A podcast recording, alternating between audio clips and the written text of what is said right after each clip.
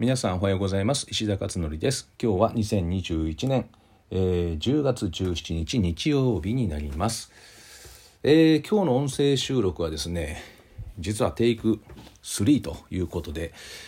えー、通常ねテイク3やらないんですよね。一発で大体一発折りで終わるんですけど今日はね今3回目です。なぜかというとえーとまあ、一つはですね、えー、まず1回目は音が修理がちょっとうるさくてですね、えー、やめました途中で。えー、雑音が入っちゃうんでね。で今これあのイヤホンつけてないで直入力してるので iPhone と iPad ですね。2台に入れてます。でねそれをやっていってもう一本もう一回はですね、えー、なぜやめたかというと、えー、この iPad ではですね収録できてたんですけど iPhone の方のとこがですね収録ができておらず、まあ、要は私が押し忘れてんですよね多分ね。これ操作がねちょっとラジオトークっていうアプリでややってるんですけど何回か押さないといけないんですよねこれ収録開始するのに。でたまに忘れるっていうのがあって。で、えー、それでですねせっかく6分7分喋ったのに、えー、終了してですね途中で。なのでもう一回これ撮り直しっていうことで今ねテイク3なんですね。珍しいです。テイク3ってあんまやんないですけどね。えー、でもね何回かこう喋ってる間にまあ、まとまりができるっていうか、ね、2回目よりも3回目の方がねやっぱ話がねあのまとまりのある話ができるなと思うんで、まあ、精度はね高く高くなるのかなとは思っています。えー、さてと今日の話で最初にですねお話ししたのがまああれですよね寒いねって話ですね今日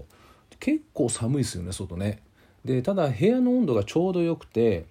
えー、室温が今24それから湿度60%、えー、相対湿度60%ですね。絶対湿度が 13g なんで、えー、これちょうどベストですね。最も人類にとって最高の数値というか、ね、あの心地いいと言われている快適な数字に今ちょうどなってますね、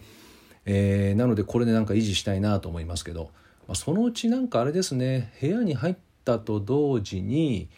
あ部屋にスイッチを入れたと同時にですねこう電気をねパンとつけたと同時に気温と湿度が自動調整されるっていうね、えー、一番の快適ゾーンにこうね入るっていうそういう装置がねそのうちできんじゃないかなと思いますけどね。今 IoT って言って全てのものにねあの全部インターネットとつながってねデジタル化されていくので多分連携していくんじゃないですかねそのうちね。えー、まあそうすると例えばですね子供が勉強したくなるような温度と湿度設定とかねあと明るさ設定とかね、えー、これが全部カスタマイズされてくるというようなことが時期に行われていくんじゃないかな。あと自動的にアロマが噴射されるとかね、えー、なんかねそんなのもあると思いますよおそらくね。えー、ということで、まあ、最初ねそんなちょっと気温のお話から入っていきました。さて、えー、今日のブログはですねえーと、金曜日の夜にやった Voicy の音声配信なんですけど生配信ですね、えー、これについて今回書いてみました。なのであんまり、えー、関心がない方はですね今日の話聞いてもなんかあ面白くないかもしれませんけどただあのブログはですね、えー、まあ、私の備忘録として残しておこうっていうのもあって過去で過去のことを検索できるんですよね、え、なのでそうすると、まあ、メモ帳日記みたいなもんなんでえー、そういった形で残しておこうと思って今日はですね、えー、この生配信についてちょっと書いたんです。でなぜかというとこれね生配信って意外とね難しいなと思ったんですよね。でただこっちが一方的にこの音声配信みたいに喋ってるっていうんだったらこれは難しくないんですけど参加者の方がリアルタイムでいてしかも質問をね受け付けてそれにお答えするっていう双方向にしてるんですね。そうすると途端にハードルが上がっていくということですね。で、えー、 Voicy はですねコメント欄っていうのがばあなるんですね。あのクラブハウスはないですね。クラブハウスは手を挙げてしゃべるだけですけど、えー、コメントがないんですねあれは。で Voicy はコメント欄をつけたんですね。まあ、これがあるおかげで、えー、皆さんがこう気軽にコメントを入れることができるので、えー、パーソナリティとの間でですねすごくこうあのインタラクティブな双方向型ができるということになっています。ただコメント欄があんまりたくさん書けないので質問を書くときに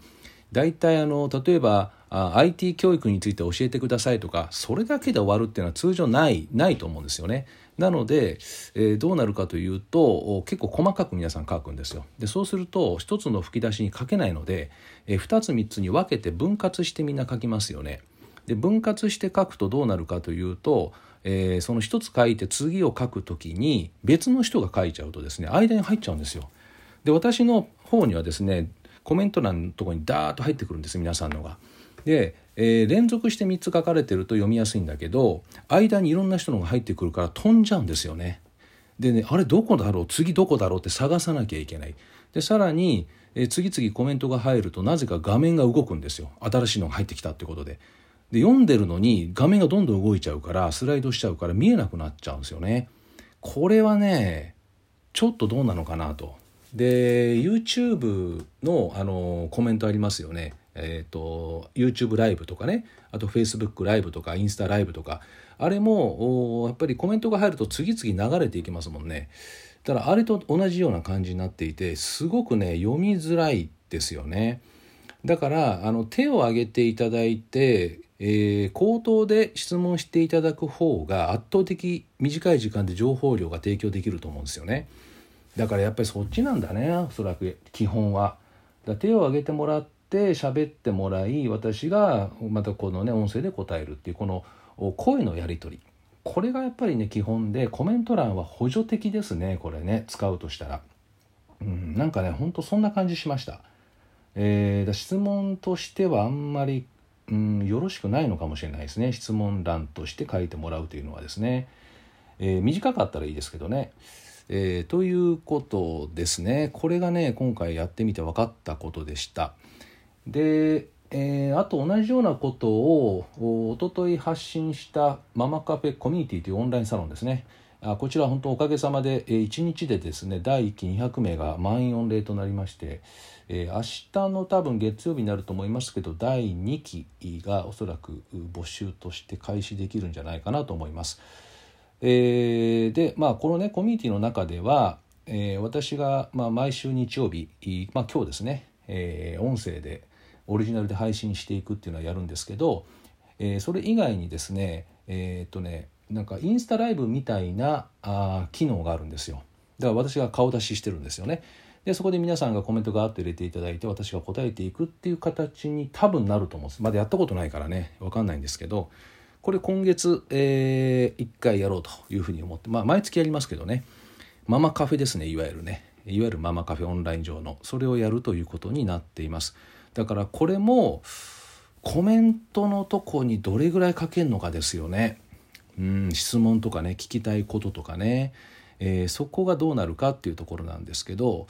まあ、やってみないと分かんないんでね。まずはスタートさせてみようかなとは思ってはいます。まあ、可能な限りあの、ね、聞かれたい内容をですね、えー、可能な限りこうお伝えしていただけるようなツールで進められたらいいかなと思っているというところですね。はい、えー、なので、まあ、今回 Voicy 絡みのねちょっとお話をさせていただきました、まあ、 Voicy はでもねこれなんかやってよかったね。うん、なんかねたくさんいただくんです。あの感想とかコメント。本当に嬉しくて、えー、もうね随分変わりましたっていうねこれ毎日ですからね。毎日ってやっぱりすごいですね。毎日の効果っていうのはすごいと思います。えー、音声でね直接お届けできるということで。でこちらの今やっているブログの音声配信っていうのはこれはもう回数でいうと500もっと言ってるのかな600回ぐらい言ってるのかな。これも毎日ずっとやってますけど、まあ、こちらはまあ教育に限らずさまざまなことについてブログでも書いてるので、えー、それを音でねこうお伝えするのとあとはブログ書いてるのが前日なんで、えー、だからリアルタイムな発信はこの音声でねえー、直接こういう形で今お話があできるので、まあ、音声は音声でまたいいのかなと思ってはいます。